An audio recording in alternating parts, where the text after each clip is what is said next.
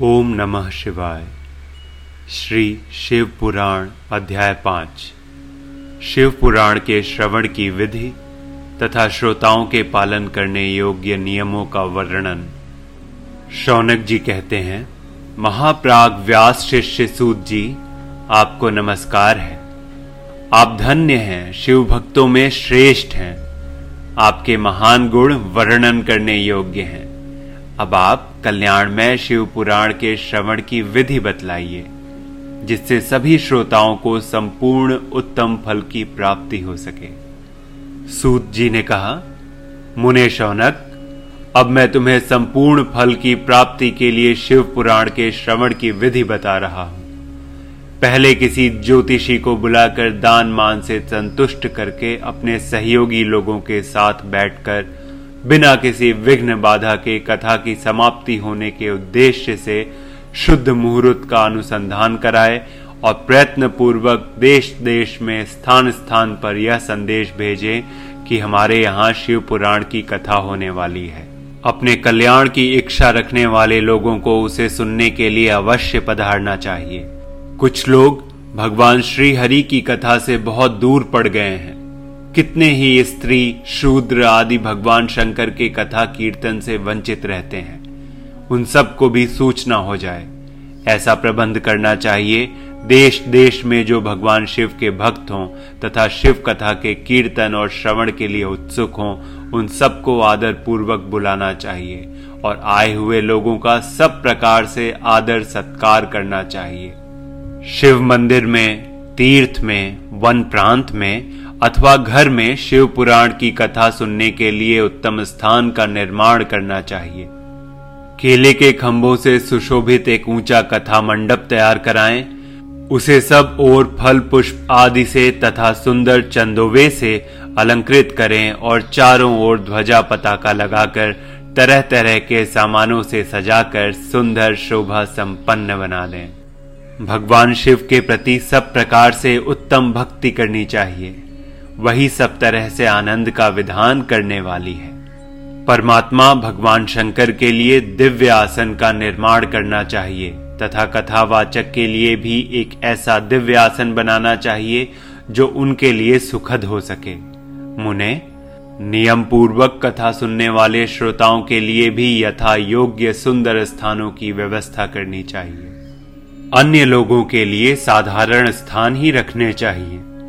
जिसके मुख से निकली हुई वाणी देहधारियों के लिए कामधेनु के समान अभीष्ट फल देने वाली होती है, उस पुराण वेदता विद्वान वक्ता के प्रति तुच्छ बुद्धि कभी नहीं करनी चाहिए।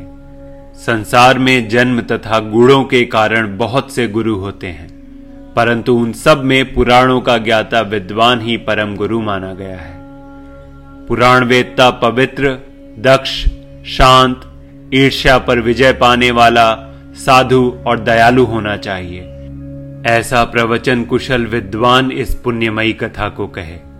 सूर्योदय से आरंभ करके साढ़े तीन पहर तक उत्तम बुद्धि वाले विद्वान पुरुषों को शिव पुराण की कथा सम्यक रीति से बांचनी चाहिए। मध्यान्ह काल में दो घड़ी तक कथा बंद रखनी चाहिए, जिससे कथा कीर्तन से अवकाश पाकर लोग मल मूत्र का त्याग कर सकें।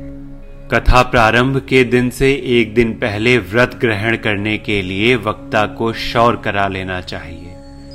जिन दिनों कथा हो रही हो, उन दिनों प्रयत्न पूर्वक प्रातः काल का सारा नित्य कर्म संक्षेप में ही कर लेना चाहिए। वक्ता के पास उसकी सहायता के लिए एक दूसरा वैसा ही विद्वान स्थापित करना चाहिए।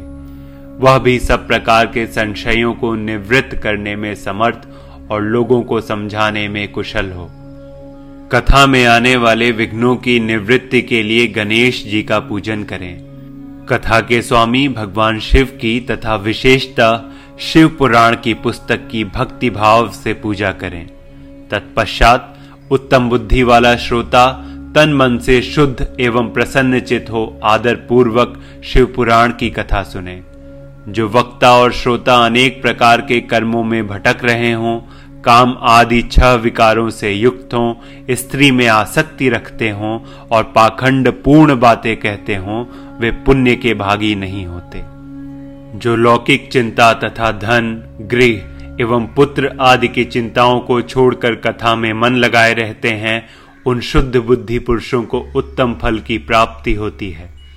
जो श्रोता श्रद्धा और भक्ति से युक्त होते हैं, दूसरे कर्मों में मन नहीं लगाते और मौन, पवित्र एवं उद्वेग शून्य होते हैं, वे ही पुण्य के भागी होते हैं। श्री सूत जी बोले, शौनक, अब शिव पुराण सुनने का व्रत लेने वाले पुरुषों के लिए जो नियम है, उन्हें भक्ति पूर्वक सुनो। नियम पूर्वक इस श्रेष्ठ कथा को सुनने से बिना किसी विघ्न बाधा के उत्तम फल की प्राप्ति होती है। जो लोग दीक्षा से रहित हैं, उनका कथा श्रवण में अधिकार नहीं है। अतः मुने, कथा सुनने की इच्छा वाले सब लोगों को पहले वक्ता से दीक्षा ग्रहण करनी चाहिए। जो लोग नियम से कथा सुने, उनको ब्रह्मचर्य से रहना, भूमि पर सोना, पत्तल में खाना और प्रतिदिन कथा समाप्त होने पर ही अन्न ग्रहण करना चाहिए। जिसमें शक्ति हो, वह पुराण की समाप्ति तक उपवास करके शुद्धता पूर्वक भक्ति भाव से उत्तम शिव पुराण को सुने। इस कथा का व्रत लेने वाले पुरुषों को प्रतिदिन एक ही बार हविष्यान्न भोजन करना चाहिए। जिस प्रकार से कथा श्रवण का नियम सुखपूर्वक सद सके, वैसे ही करना चाहिए। गरिष्ठ अन्न, दाल जला अन्न सेम, मसूर, भाव दूषित तथा बासी अन्न को खाकर कथा व्रती पुरुष कभी कथा को ना सुने। जिसने कथा का व्रत ले रखा हो, वह पुरुष प्याज, लहसुन, हींग, गाजर मादक वस्तु तथा आमिष कही जाने वाली वस्तुओं को त्याग दे। कथा का व्रत लेने वाला पुरुष, काम, क्रोध आदि छह विकारों को, ब्राह्मणों की निंदा को तथा पतिव्रता और साधु संतों की निंदा को भी त्याग दे। कथाव्रती पुरुष प्रतिदिन सत्य, शौच, दया, मौन, सरलता, विनय तथा हार्दिक उदारता, इन सद्गुणों को सदा अपनाए रहे। श्रोता निष्काम हो या सकाम, वह नियम पूर्वक कथा सुने। सकाम पुरुष अपनी अभीष्ट कामना को प्राप्त करता है और निष्काम पुरुष मोक्ष पा लेता है। दरिद्र, क्षय का रोगी, पापी, भाग्यहीन तथा संतान रहित पुरुष भी इस उत्तम कथा को सुने। काकबंध्या आदि, जो सात प्रकार की दुष्टा स्त्रियाँ हैं, वे तथा जिसका गर्भ गिर जाता हो वह इन सभी को शिवपुराण की उत्तम कथा सुननी चाहिए। मुने, स्त्री हो या पुरुष, सबको यत्न पूर्वक विधि विधान से शिव पुराण की यह उत्तम कथा सुननी चाहिए। महर्षि, इस तरह शिव पुराण की कथा के पाठ एवं श्रवण संबंधी यज्ञोत्सव की समाप्ति होने पर श्रोताओं को भक्ति एवं प्रयत्न पूर्वक भगवान शिव की पूजा की भांति पुराण पुस्तक की भी पूजा करनी चाहिए। तदनंतर विधि पूर्वक वक्ता का भी पूजन करना आवश्यक है। पुस्तक को आच्छादित करने के लिए नवीन एवं सुंदर बस्ता बनावें और उसे बांधने के लिए दृढ़ एवं दिव्य डोरी लगावें। फिर उसका विधिवत पूजन करें। मुनि श्रेष्ठ इस प्रकार महान उत्सव के साथ पुस्तक और वक्ता की विधिवत पूजा करके वक्ता की सहायता के लिए स्थापित हुए पंडित का भी उसी के अनुसार धन आदि के द्वारा उससे कुछ ही कम सत्कार करें। वहाँ आए हुए ब्राह्मणों को अन्न, धन आदि का दान करें। साथ ही गीत, वाद और नृत्य आदि के द्वारा महान उत्सव रचाएँ।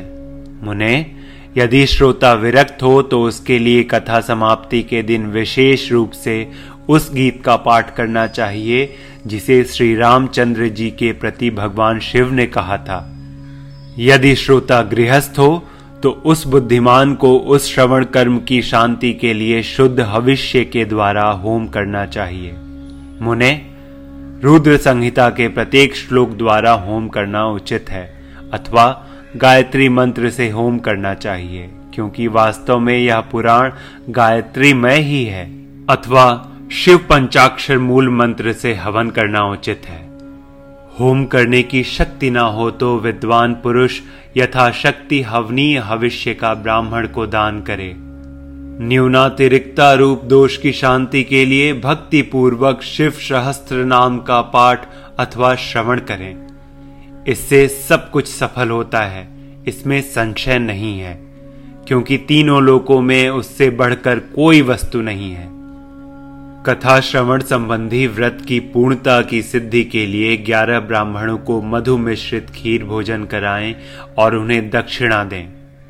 मुने, यदि शक्ति हो तो तीन तोले सोने का एक सुंदर सिंहासन बनवाएँ और उस पर उत्तम अक्षरों में लिखी अथवा लिखाई हुई शिव पुराण की पोथी विधि पूर्वक स्थापित करें। तत्पश्चात पुरुष उसकी आवाहन आदि विविध उपचारों से पूजा करके दक्षिणा चढ़ाए। फिर जितेंद्रीय आचार्य का वस्त्र, आभूषण एवं गंध आदि से पूजन करके दक्षिणा सहित वह पुस्तक उन्हें समर्पित कर दे।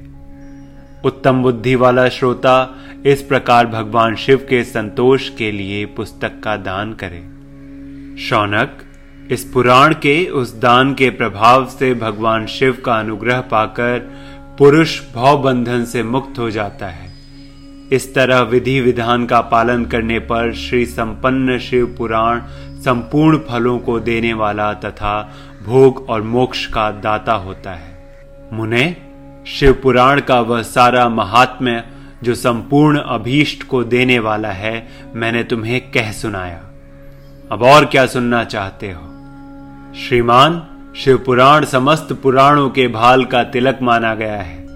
यह भगवान शिव को अत्यंत प्रिय, रमणीय तथा भौ रोग का निवारण करने वाला है। जो सदा भगवान शिव का ध्यान करते हैं, जिनकी वाणी शिव के गुणों की स्तुति करती है और जिनके दोनों कान उनकी कथा सुनते हैं, इस जीव जगत में उन्हीं का जन्म लेना सफल है। वे निश्चय ही संसार सागर से पार हो जाते हैं।